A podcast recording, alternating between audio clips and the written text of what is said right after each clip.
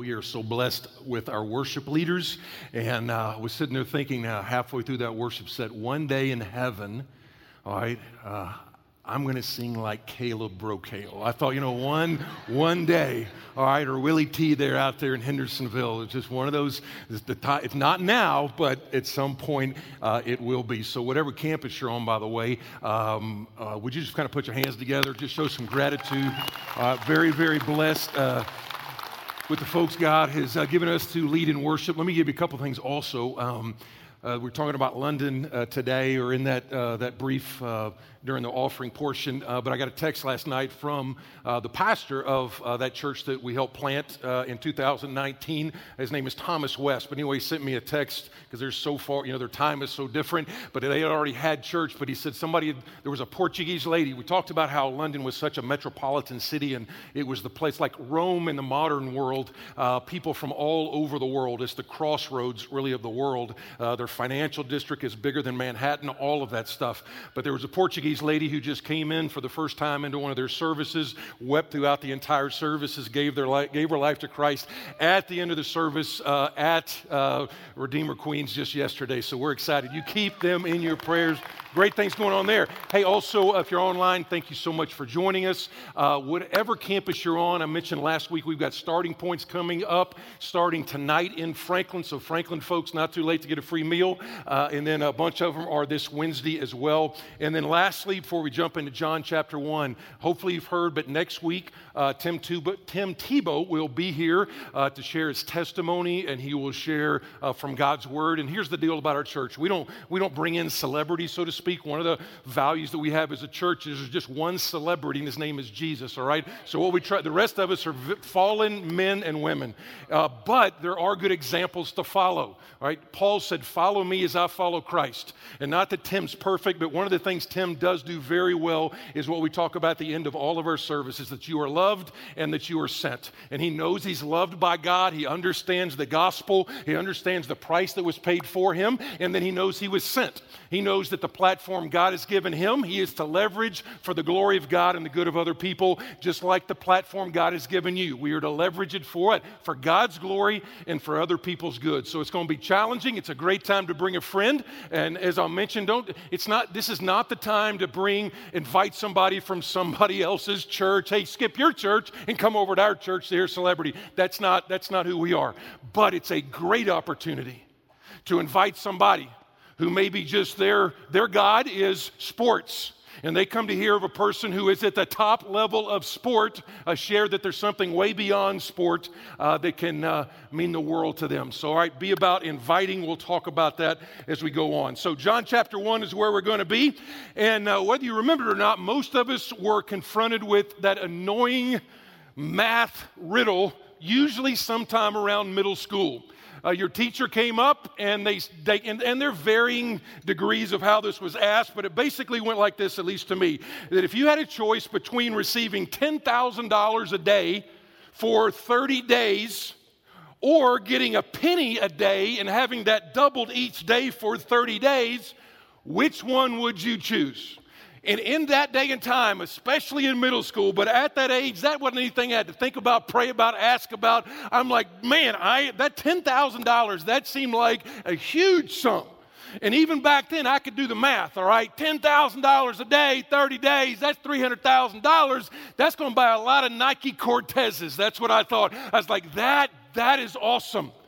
But then, you know, the kind of the whole spoiler alert, the math teacher explains that, you know what? Mr. Frank, you should have you should have chosen the penny a day, doubled day after day after day. And she would say, the first week you don't have much money, you haven't you have less than a dollar. But by the end of the month, that I would have had over $10 million. It took me two years to not believe that she was a liar, but what I had to understand was she was explaining something called the power of multiplication. The power of multiplication is like, listen, this is so much more powerful than just addition. It is the power of multiplication. And I say that to say this church historians estimate that at the end of the first century that there were approximately 7500 believers worldwide. Let me say it again. At the end of the first century, the estimates are that there were only 7500 believers worldwide. That is less than the believers just at Biltmore Church for context. And yet, by the end of 3012 or 312, 312 AD, the estimates are that half of the Roman Empire had converted to Christianity. Now, how is that? It's the power of multiplication. And as we kind of emerge and come out of this last year in the pandemic, uh, in some ways we're looking at this almost like a relaunch. We're asking the question, all right, okay, knowing what our mission is to make disciples, we're having to ask the question well, what new ministries should we start? Or even more painfully, what ministries should we stop? Because since the mission is to make disciples of Jesus Christ, what helps us do that best? That's kind of a collective challenge, but a personal challenge that is for you today is what role am I playing in that mission? Am I a participant? Am I a disciple in that mission? Or am I a spectator, like a spectator at a football game watching 22 guys work super hard while I just stand in the bleachers and cheer? John chapter 1, starting in verse 35, is one of the several episodes of the calling of the first disciples of Jesus. And looking at this calling reminds us in so many ways what a disciple is and what a disciple actually does. And so let me walk through some of these verses, and I'm going to give you two things that all disciples, there's a few more than just these two things that you see in the text, but all disciples do these two things. And so, John chapter 1, verse 35 says this The next day, again, John was standing with two of his disciples. If you were here last week, we looked at Luke's version of the beginning of Jesus' ministry when John the Baptist said, Behold, the Lamb of God who takes away the sin of the world. John the Baptist then baptizes a bunch of people, but including Jesus, and we talked about that last week. So here we are the next day. John is standing again, and instead of in a big public forum, he's got two of his disciples. Now, when you cross reference this, the two disciples, one of them is a guy named Andrew, and the other is, a, is, is another John. All right, John the Apostle. All right, I know it can get confusing. There's actually five different Johns in the New Testament. Uh, so you've got John the Baptist, you've got John the Apostle, all that kind of being said, John the Evangelist. So, with that being said, look at verse 36, and it says, And he looked at Jesus as he walked by, and he said, Behold, behold is don't miss this. He's talking to two of his disciples, and he's like, Listen, don't miss this. Perceive and he said it the day before, and he said, I'm saying it again Behold, the Lamb of God. So, a little bit of context there. The Lamb of God was spoken again the day before, but you have to remember contextually, this is a Jewish man speaking of a Jewish man to Jewish men. So, in order to understand the gravity, you can hardly overstate when he says, Behold, the Lamb of God. This was the entirety of the Old Testament, and it is the purpose that Jesus came to be the Lamb of God. One of the things we talk about all the time is you don't unhitch the Old Testament from the New Testament. The Old Testament, the whole book, is about Jesus. The Old Testament foreshadows Jesus, talks about the need for Jesus and this Redeemer, and you see that over and over and over and over again from the Passover to the sacrificial system to all the prophets to all of that over and again, they're like, there's a Redeemer coming, there's a rescuer coming. And that is symbolized by all in the sacrificial system, all the animals that they all the animals that they killed. And so here we come, and it says, that's not a Lamb of God. That's not another Lamb of God. That is the Lamb of God. And so, one of the things we talk about all the time Jesus is the Lamb of God. He's the one that, just like those lambs were to be spotless, Jesus lived the perfect life. He lived the life we were supposed to live and then died in our place as a substitute, just like those, all those sacrifices had symbolized for thousands of years. And so, here's the way the story goes on, verse 37. It says, The two disciples heard him say this, and they followed Jesus. Jesus turned and saw them following and said to them, What are you seeking? And they said to him, Rabbi, make note of that, we got to understand what that means. Rabbi, which means teacher, uh, where are where are you staying? So here's, here's what Jesus does Jesus uh, has these two guys, and they're kind of following him, and he looks around. He says, What are you seeking? What are you desiring? What are you chasing after? What are you pursuing? What are you going for? What is your North Star in life? Where is that? What are you seeking? And that's a great reminder that all people are seeking. All people are seeking. They're asking the question whether it be the homeless guy downtown or whether it be the executive that dresses up every day. What are you seeking? The answer is, is uh, what, is this it? Is this it?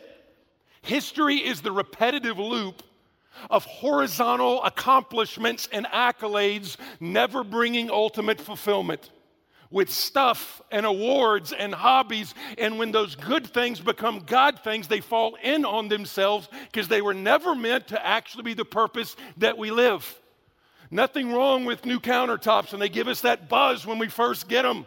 Nothing wrong with that new car when we first get it. It's like, I love the smell of a new car. That's awesome. But just like you and I know, that stuff that we buy that we're so enamored with, you fast forward five years down the road and you're taking it to Goodwill or you're selling it in a garage sale.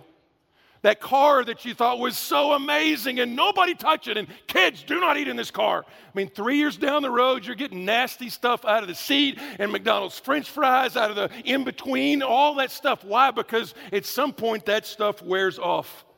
It's interesting, some of us learned in I think it was like in the early 1940s, actually, there was a theory introduced by a guy named Maslow, and he had this pyramid called the hierarchy of needs and what he was trying to introduce, and it went through all the colleges and all the universities, and it just became standard fare and is to some degree. And what he was saying was these five basic needs, if you meet these five basic needs, that will bring ultimate fulfillment. That's all humans need to really live a life of satisfaction. What most people don't know, and I don't, I think I've ever heard it actually taught in a college classroom, and that is that in 1971, Maslow himself says, you know what? When I look at all my study and I look at all the results from all this hierarchy of needs, it's not enough. He says there's got to be something beyond a man, beyond a woman, something transcendent that is above and beyond them to actually make their life satisfying. And that's why, that's why Ecclesiastes says, uh, God has put eternity into man's heart. What are you seeking? What are you seeking? There's got to be something more. There is. You are made by God and for God, and until we figure that part out, we're always going to be just like. Uh, we're always going to be chasing that rabbit. You know, no, no, confession here, but if you, there's this deal where you, these dogs, some, you know, some of you, I'm just guessing, you might go to those tracks that uh, the dogs chase the little fake mechanical rabbit around and around and around and around, all right? All right, Gamblers Anonymous meets on Thursday. All right, it's not Sunday morning. I'm just saying you you you see that, and those dogs chase it and chase it and chase it and chase it. What they actually say is every blue moon, every once in a while, that dog will eventually catch the rabbit, tear it up, find out it's not real, and they say that dog will never go again. Because they finally, finally realizes I've been pursuing something that's not even real. What are you seeking? What are you seeking? What are you chasing after? So here's the way the story goes in, and it's kind of our first principle. He said to them, Come and you will see. That's a great invitation. Come and you will see. So they came and saw where he was staying, and they stayed with him. That's a key one. And they stayed with him that day, for it was about the 10th hour. It's about, it's about, it's about 4 p.m. And then verse 40. One of the two who heard John speak and followed Jesus was Andrew, Simon Peter's brother. So, um, what do disciples do? Am I a spectator or am I a disciple? Two things you see in the story that all disciples throughout all of Christendom have, have always done. The first one is pretty easy, but they continually follow Jesus.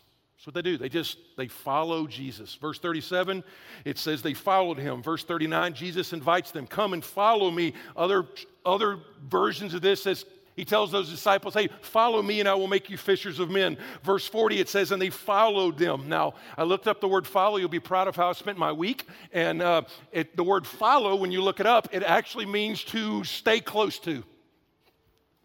That's what it means. All right, after all that theological education, I looked it up and it simply means it means to go after. It means to accompany. Now, here's the, here's the challenging part. If you grew up and you're not new to Bible study, sometimes we wonder why and how those first disciples followed Jesus. And in some of the movies and in some of maybe even the church plays, what seems to have been kind of the, the message that a lot of Hollywood was trying to push, a lot of preachers kind of talk about, a lot of films, even good Christian films. Good Christian film. Okay, I probably shouldn't go there. I'm just saying, even those, what you tend to think of is a beach scene and some guys out fishing or mending their nets and then uh, blonde haired, blue eyed, uh, Anglican looking Jesus comes walking on there, and he's walking on the beach, and he's got a bathrobe on, he's got a blue sash, and he's got this Breck hair, and he's like, Come, follow me. And they're like, robots are like tractor beam. Oh, okay, I must follow. And then they just drop everything like that's the first time they met.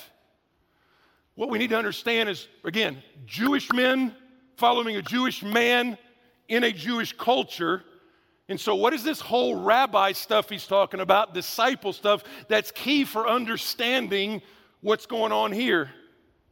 Now, the word disciple, now I'm going to kind of put your big boy theology pants on for like uh, three and a half to four minutes.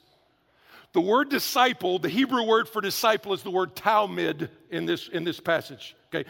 The, the word stresses the relationship between the rabbi or the teacher and the disciple or the student the Talmud of Jesus' day would give up their entire life just to be asked and then to follow a, a rabbi.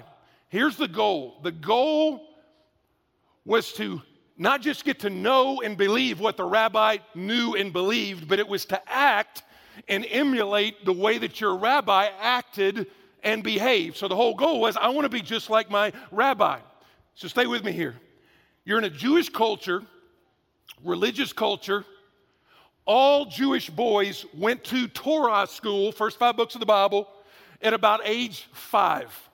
And from age five to about age 10, they would go to Torah school and they would learn a whole bunch of stuff. Primarily, they would memorize the first five books of the Bible, called the Torah, all right? First five books of the Bible. They would miss, some of you all had a hard time on the Bible reading plan and like Leviticus. And you're like, can we ever get through? Okay, just so you know, seven year old boys memorize like the first five books, just to put it in perspective. But then at about age 10, they would have a culling process. They would have a they would have a let's see who the best of the best is. And so at about age 10, they would have a weeding out process. They would take the ones that did the very best and they would move on to the next stage. But the ones that were just like, you know, they loved God, but maybe they, you know, they weren't like super sharp or not like a Mensa or any of that stuff, they would then go, they would leave Torah school and then they would go and usually apprentice with their family. They would go back and learn the family business, learn how to run it, learn how to do the craft, do all of that stuff. And so those other ones would move on from age 10, and then around age 17 was another culling process. And at age 17, what would happen is the ones, again, the ones that would not make it, they would go back. That was cut number two. But the ones that would go forward, here's what they would do they would get permission to go and ask a rabbi, because a rabbi back then was like the best job of the day. All right? Nobody back then is like, hey, I want to play in the NBA or I want to be a rock star. Believe it or not, back then, in that culture, rabbi was the most respected, best job you could have. Everybody's like, I want to be like that guy. So, if you graduated on, you would then look at a rabbi that you wanted to emulate, and you would go up to that rabbi and you would ask him, Can I be your disciple? Can I be part of your gang, your Talmud? The rabbi would then quiz you quiz you about your interpretation of Scripture, quiz you about your behavior, quiz you about your habits, quiz you about your lifestyle, all of that stuff. Because again, they wanted to be just like that. And the rabbis would choose the smartest, most talented boy to be their disciples, or Talmidim is what they would call it. And another reason that the rabbis were so picky about who they picked to choose to be their disciple, they're choosing someone, don't miss this, they're choosing someone they believe could become just like them. Not just know what they knew, but act like they acted.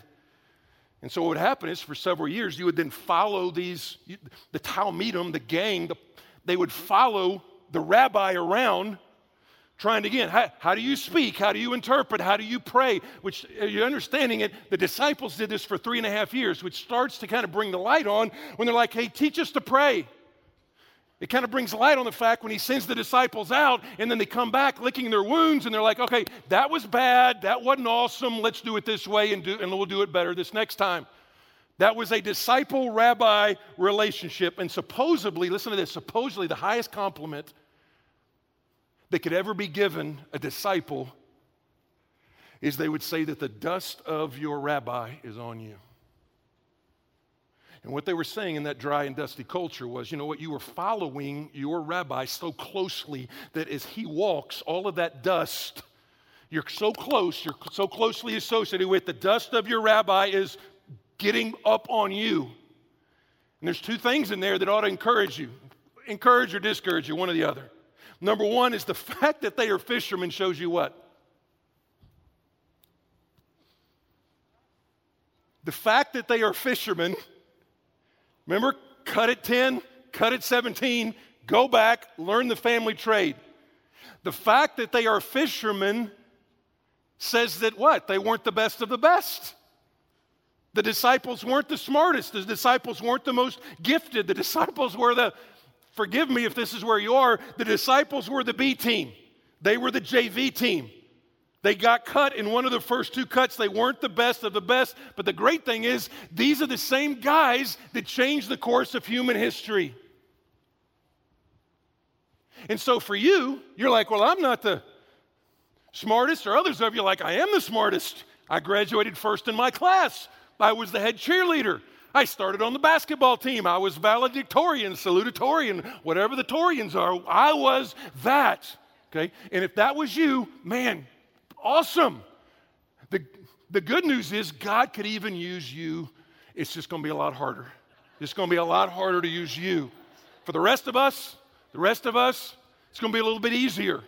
You know what? God can use us. God can use us. And the second thing, three and a half years of being with Jesus. So for us, what's the primary way we're with Jesus? We're 2,000 years removed from this. We can't actually physically follow Jesus. So what do we do? Our primary call is that the dust of our rabbi would cover us. So, how do you have the dust of Jesus cover you? Well, there's about four or five ways, but one of them is what this whole year has been about. The whole year of the Bible emphasis. Do you think it's because we just needed to have 50 weeks of sermons prepared? Hardly, hardly. It was to put all those resources at your availability so that the dust of Jesus would get on you as you spend time listening and reading and discussing with your community so that the dust of Jesus gets all over you. Here's what the text says it's so that you could behold the Lamb of God. He's telling these two guys, Behold the Lamb of God. Behold means to be in awe of. It means like, I, I can't believe it. So here's the part. That's why we say over and again the whole book is not for you to check it off. The whole book is for you and I on a continual basis to behold, look what Jesus did for me. That's why we never get over the gospel and say, well, I read that. I want to go deeper. Everything we're called to do springs from and is motivated by and modeled by the gospel. Every single thing in here. And if you get that, it's like when you saw, here's the exegetical tool I want us to have as a church, and I want you to have it. We talked about We've talked and taught about the historical grammatical method to read the Bible. We've talked about that. And let's just basically look at context and who is he writing to. And we talked about it. You know, what did it mean then? What does it mean now? What does it mean to me personally? That's what you do with every part of the Bible. But another thing you got to ask is, what does this tell me of Jesus? Because when you get that, it's like that first time you walked into a Best Buy or something and you saw 4K or you saw HD TV. I mean, every time they get something clear, you look at it and you're like, no way. you start to see stuff you did not see before. You're like, I never knew that that actress had acne. I mean, I cannot believe that I can see that now.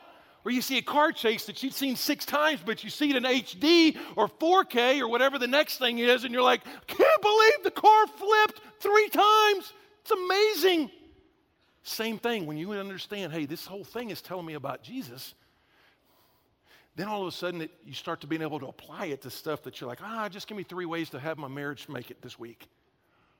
But when you see that, okay, you know what, Jesus, how patient he was with you, how forgiving he was with you, how gracious he was with you, how he didn't abandon you when you were unlovable, guess what that helps you to do?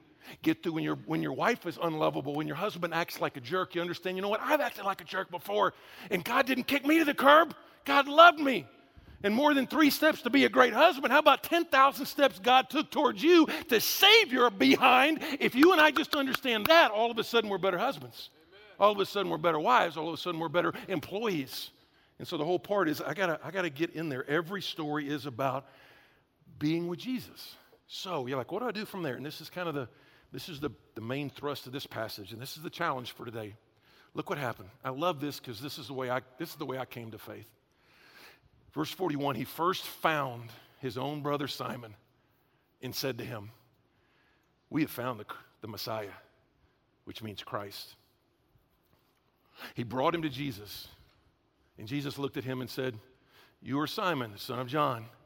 You shall be called Cephas, which it does feel kind of odd, like you meet somebody, you know him for five minutes, and he changes your name. But it's a great reminder. It's a great reminder that when you do come to Christ, he changes everything about you. He gives you a new heart, he gives you new desires, he gives you a new family, he also gives you a new name. And so uh, the next day, Jesus decided to go to Galilee, and then he found, you'll see the word in here over and again. He found, he found, they found. He found Philip and said to him, Follow me. Now, Philip was from Bethsaida, the city of Andrew and Peter. Notice there's a relationship there. It's like the writer goes out of his way to say that this was not some cold call, knock on the door evangelism. Hey, I'm from the church and I'm here to help you. Uh, that's not it. These are relationships he's emphasizing off the bat. Philip found Nathanael and said to him, We have found him of who? Moses in the law and also the prophets. That's the Old Testament.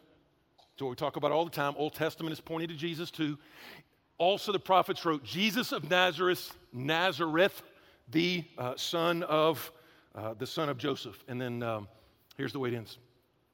Nathanael said to him, Can anything good come out of Nazareth? Isn't that what everybody's worried about? You're going to actually invite somebody to church, or you're going to offer to pray with somebody, or you're going to kind of get out on that limb and they're going to ask you a question that you don't know. Okay, what's, what's Peter going to ask me at the pearly gate? I don't know. I don't know. You know. That's what we're afraid of. He gets asked a hard question here. Can anything good come out of Nazareth? Why? Because every Jew thought he was coming out of Bethlehem. They knew that. Micah told us that. Philip said to him, You idiot! No, he didn't. He didn't. What did he say? He just said, Hey, come and see. Just come and see. So what does that tell us? It's not just that we fo- it's not just that we followed disciples don't just follow Jesus, but as they follow Jesus, here's the next thing you see. You see throughout the scriptures is they intentionally find people. Now, this is going to get awkward for like 10 minutes, but that's okay. We need to get awkward a little bit. When I looked at this, I was like, this, again, this is why, this is why I went into ministry. They, they intentionally, they intentionally find people. He found first. It says the emphasis, he had to look for him it means he wasn't next door, he wasn't down the street, he had to go and look for his brother. And that's important. To, that hits home for me because that's how I came to faith. My older brother came to faith in Christ. My two younger brothers came to faith in Christ. And then it, you could almost put us in there to say, and then they went out and they found first Bruce. I heard the gospel so many times. So be patient with people. I heard the gospel so many times before I ever repented. I bet you I had, I had to have heard that thing 50 times. But my brothers loved me and they loved Jesus, and the natural outflow of that is we're going to intentionally, intentionally find people, and it starts with family. Jesus found Philip, Philip found Nathanael. Why is it? Because they're excited about Jesus, and then they talk about that. That's natural. Just a question. Can you think of one topic that you have been like excited about in the last six months that you didn't talk to somebody about? Either you got excited or you were ticked off. Either one, you talk about it, all right?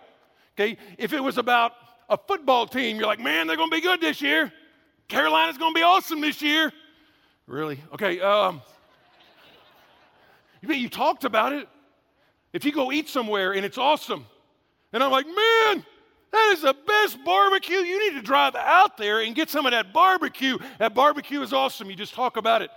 If you see a movie, you're like, the movie was really good. It was good to be back in the movies. Even if you're ticked off about something, I hate these masks, masks, masks, masks, but you're at least talking about it. Point is this whatever you're excited about, whatever you're enthused about, whatever it is that's there, you are going to talk about it.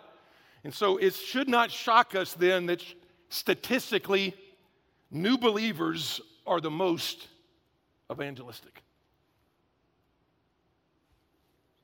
All the people that got baptized over here,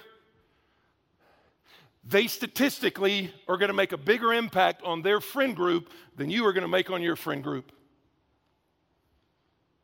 And they half of them barely know that that's the Lamb of God who takes away the sin of the world. They don't even know that typology. And yet, there's some of us in here, we've been in Bible study for 20 years. You've been in the same connect group for 15 years. And there's not one person that you've been able to see come to faith in Christ because the tendency for Christians is to get in our cocoon and to go from church to this meeting to that meeting. And fellowship is awesome, man. Fellowship is good. It's good to be here today. I mean, it's just good to be around people, all right? We're, and the music was awesome. Church family, we are going to sing 50 times better in heaven. We're going to fellowship a thousand times better in heaven. What we cannot do in heaven is reach men and women and boys and girls without Jesus with the gospel in heaven. We cannot do that. And when you look at this text, it's like these brand new believers. They understand that it's like we got to get this to our family. And so God feeds us. We're with Jesus, so we can then go out into a hurting world with the hope of the gospel. That's why he says, Follow me, and I'll be fishers of men. Let me go ahead and just say this, and I love my Connect Group leaders. I love Connect Group, whatever campus you're on, that's the hub of what we do. But if you have a Connect Group and you've been teaching that thing for 20 years and you've never birthed another Connect Group, then shame on you. That's not what we're about. We're not about making Bible fatheads. We're about making disciples and disciples who reproduce other disciples. That's just a biblical deal. Go ahead. Go ahead and write an email. I'm seriously. Go ahead and write an email. That is as biblical as it gets. 2 Timothy 2 2. We give this to these people so they can then give this to these other people. And when you look at this, and I know some, this, watching online or in the rooms today, Anytime I preach on this subject, I always feel like if you're not a Christian, you're probably like, you know what? This is why I hate about you Christians. I mean, you're always trying to convert us. You're always trying to share the gospel with us. You're always trying to tell us about Jesus. That's what I hate about y'all. You're right. I, don't know what to tell you. Yeah, that, uh, there's no other way to say it. Yes. Somebody invited you to church today. That's pretty much the reason that they invited you to church today. Okay, I'm not trying to get in your business, but that's kind of what they want to happen. They want you to meet Jesus as well. But think of it from our perspective. I mean, think of it from our perspective. If we think, you know what, that God put the sin debt on the world on a man 2,000 years ago. They put him in a grave and he, and he beat death and he came up out of the tomb and he got resurrected. And he's like, you know what? Here it is. I love you. Here's salvation. What kind of people do we have to be to not want to tell you that? I mean, what's the comedian? It's, uh, atheist comedian, magician, excuse me, Penn Jillette, he said this in a YouTube video that went viral. He said, I don't understand why my atheist friends get mad at Christians who share Christ with them. He says, quote, I get mad when they don't. He said, How badly, this is an atheist, how badly do you have to hate someone to believe what you believe about Jesus and not tell them? Man, that's a challenge. And so here it is. Uh, when, he's, when they find their friends, most of us are not called to pack up and move to Myrtle Beach or move to London or move to Africa. Most of us are not. Most of us are not called to leave our country and go to seminary. God put you in that school. God put you on that ball club. God put you in that neighborhood. God put you in that job. God even put you in that family. And so, most of us, you stay there, but do so with conviction that the most loving thing you can do is help them see Jesus. And you play a role in that. You play a role in that. All we have to have are two basic convictions. Really, this is, comes down to it. Now, listen, we're going to do all the demonstration stuff as a church. Let's just get back to let's get back to the main. We're going to do all the demonstrating the gospel stuff, all right? All right, we're going to support foster care, all right? We're going to feed the hungry, all right? We're going to We're going to do all of that stuff. We're going to go and minister to the people for their physical needs. We're going to adopt the schools. We're going to do all that. But we have to do so understanding that the most loving thing we can do is actually show them Jesus. That's the most loving thing we can do. Because bottom line is, there's not a person that we see in the 828 that God doesn't love. Not a person. So the question is not, does God love them? We look in the Bible, God the Father loves them. He sent the Son. God the Son loves them. What? He died on the cross for them. God the Holy Spirit loves those people. Why? Because He's the one that brings conviction and conviction about their unrighteousness. The Bible even says that the saved in heaven, they love it. The Bible says they throw a party anytime one sinner repents. Even the lost in hell love lost people. Look in the Gospel of Luke. There's a scene in there, and there's a guy that's like, please send somebody to tell my brothers that they don't want to come down here. And so, Biltmore Church, the question is not does God the Father, God the Son, God the Holy Spirit, the saved in heaven, the lost in hell, it's not the question is do they love lost people? The question is do we love lost people? That's the question. Or even more specifically, do you love lost people? Because uh, you're like, well, well, I don't, I'm, I can't, I can't, I can't. It's going to be, it's going to be awkward. It's going to, yeah, okay. Let me give you some easy, t- again, tips is such a wrong deal, but I, I'm going to give you about five or six that I think will help you. Just take a breath, but also get in your mind what's the one person that God has put in relationship with me already Okay, we're not talking about going to the drum circle and holding up signs. That's not what we're talking about. We're talking about the people you live with, that you play golf with, that you're in school with, that you live next door to, that you walk around and see in the neighborhood. That's who we're talking about. So just keep these in mind. So here's a couple of things in no particular order. Just the idea of starting with relationships. This whole story is about friends and family. It's like Verizon thought they had something like super, super fresh and new. No, no the whole time. It's like friends and family. That's all of John chapter 1. Now, I don't want to be misunderstood. Relationship is not required to share the gospel. It does help, though. So let me say it again relationship is not required. Many people, many people that I've led to Christ over the last 30 years, I didn't know for five minutes. And if you're not a jerk and you just love people and walk them through that, you don't have to know somebody for 15 years to actually share the gospel with them. You don't. It does help. So, with that in mind, and in this text, here's a couple of thoughts you might think about altering, because all it is is about being intentional. It's about being intentional. So, here's some intentional choices you can make. Go to the same go to the same coffee shop, same gym, same hairdresser, whatever. You go to the, go to the same one over. I mean, if their service is even remotely decent, go to the same one. You know what's going to happen? I'll put it this way I go to the same Starbucks. Unless I have a breakfast meeting, I'll go to the same one probably four times a week in the morning. You're like, well, that's addicted. You're right. Okay, that's 100%. All right. So, all right, pray for me. But the idea is now when I go in there, when I go through there, the only change in my order, it's either a venti breve latte, or if I've had a breakfast meeting and already had a bunch of coffee, I'll say a venti breve latte decaf because I don't want to have the shakes in about five minutes. But other than that, half the time, you know what actually happens at that particular place? I'll go up there and it, I know they have a little cheat camera, but half the time, I'll sit there and they're like, uh, "Hey, this, can I help you? Can I whatever their intro? Hey, like a venti breve. Hey, you need your regular, Pastor Bruce? It's like, Yes, I do, I think. I need the same thing low fat turkey bacon sandwich, venti breve latte, boom, that's it. Go to the same one. You know what's happening now is, hey, are you guys open back up yet? Are you guys open back up yet? One of them was awesome. One of them said, hey, what do I have to do to work at the coffee counter? I was like, well, we can figure that out. It happened to be during COVID. I'm like, well, when we open back up, we'll train you. So go to the same one. Uh, here's one. This works in the South. I don't know if it works if you live in like California or New York. Probably doesn't, but it does. It does here. Go tomorrow. Hey, what did you do this weekend? Ask the question. What did you do this weekend? And because of where we live, they are almost obligated to then ask what? Now, don't do some cheesy. Uh, well, I sing hymns to a great God, and, and I, you know, I'm not saying that. Just but you can say, you know what, man, it's awesome thing at church. I'm doing this year through the Bible, or we got this guy with big biceps. He's coming next week, and you might know him. His name is Tim Tebow. Hey, it's just kind of a fun time. That's what you do. Now, don't be quite that hyper, but you get the idea. Just share what's going on. Um, Here's one listen for the not cues. The not cues. Things are like, uh, things are not going well. I, uh, I was not prepared for that.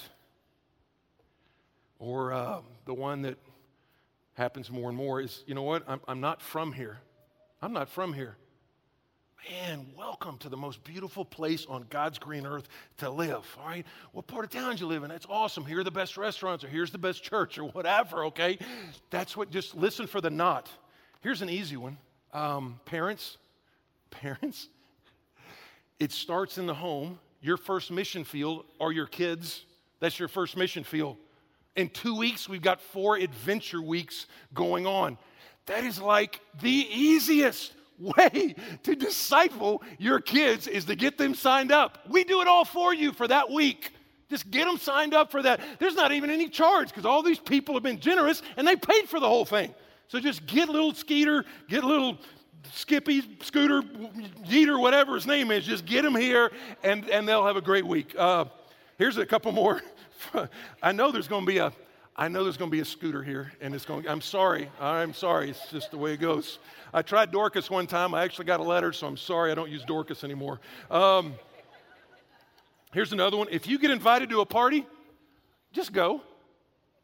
If you get invited to a barbecue party in your neighborhood by non Christians, go to the party. You're like, well, yeah, well, if I go to that party, what if somebody there gets drunk? Well, okay, well, then take them home. Be the designated driver. You don't have to get drunk as well. Don't act like them.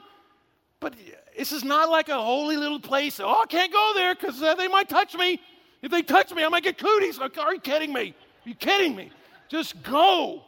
Go. And don't frown the whole time, all right? Sorry, it's just. Uh, Okay, here's one. Don't freak out if they don't freak out thinking they might ask you a question you don't know the answer to. I mean, did you not see that? I mean, in the story, Nathan, Nathanael talks to Philip. Uh, I thought, he asked him a theological question. I thought the Messiah, who you just told me about, he's supposed to come from Bethlehem, and what good comes out of Nazareth? Nazareth is like, uh, man, what, uh, I'm trying to think what, Mm, stay. I don't. Need I don't even tell you what Nazareth. Is. It's like that small town you see on the way to Charlotte that you're not scared. You you, you don't even want to pull over and like get a you know a, a, something from their convenience store. It's like so. Be offended if that's your town. My point is this: nobody thought anything came from Nazareth, so nobody's going to ask you that. Oh, I thought the Messiah came from Bethlehem. Nobody's going to ask you that. You know what they will? Um, how does a how does a loving God allow so much injustice in the world? Uh, how does God allow, uh, how does a loving, why in the, how does a loving God send people to hell? How, how can there just be one way? Now, here's, I can do this all day. My point is this you don't have to know all the answers. Now, there are good answers to all of that. I mean, half those answers are like five minutes on Google, and you have a good biblical answer. But you don't have to, and don't act like you do. What did he say? I don't know. Come and see. That's all he said. Just come and see. That's just an invitation. Just come and see.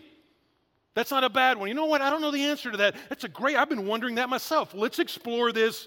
Let's explore this uh, together. Because here's the bottom. Listen, they're people.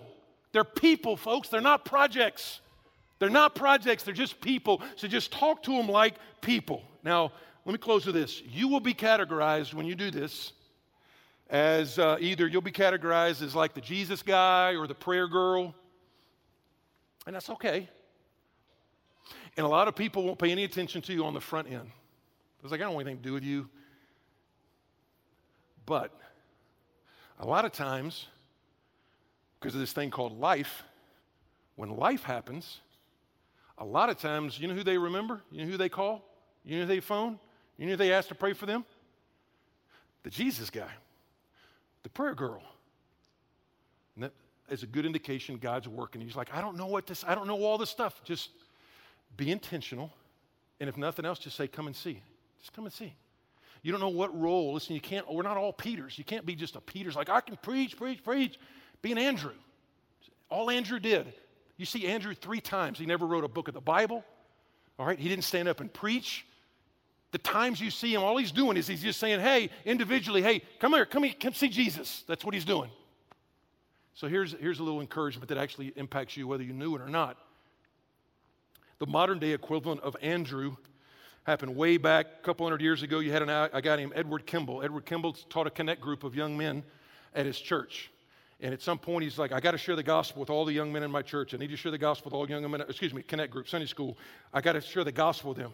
So he ends up and he sets an appointment with each one of them, goes through the gospel. Um, one of those guys that uh, he shared the gospel with this guy named D.L. Moody. All right, D.L. Moody became a phenomenal evangelist, shared the gospel all over. And one of the people that got uh, saved uh, in his ministry is a guy named Wilbur Chapman. He was a college student. All right, he became an evangelist as well. One of the people he hired was a guy named Billy Sunday. Billy Sunday was a professional baseball player. He's like, hey, come on over here, you be my assistant. Billy Sunday was preaching one time, and there's a guy in the audience, and his name was Mordecai Ham. All right, if you, if you got a name like Mordecai, you got to be a preacher, okay? So he's like Mordecai Ham, and so Mordecai Ham becomes a preacher. And then Mordecai Ham is doing a tent revival in Charlotte, North Carolina, and there's a little kid out there. They usually called him Billy Frank, or family called him Billy Frank. We know him as Billy Graham. So Billy Graham gets saved at that particular crusade and then obviously preaches the gospel to millions and millions and millions and millions and millions and millions of people. Some of you actually came to Christ through the ministry, or if most definitely the outpouring and the, the ongoing effect of Billy Graham's ministry. And what did it, ha- what did it start? Where did it start? Like everybody knows Billy Graham. Very few people know Edward Kimball, but that's where it started. Way back 150, 175 years ago, all it was was a Connect Group teacher saying, I'm going to tell my young men about Jesus. And the next thing you know, you got Billy Graham lining up and leading millions to Christ. So we can't all be Billy Grahams, but we can all be Edward Kimball's.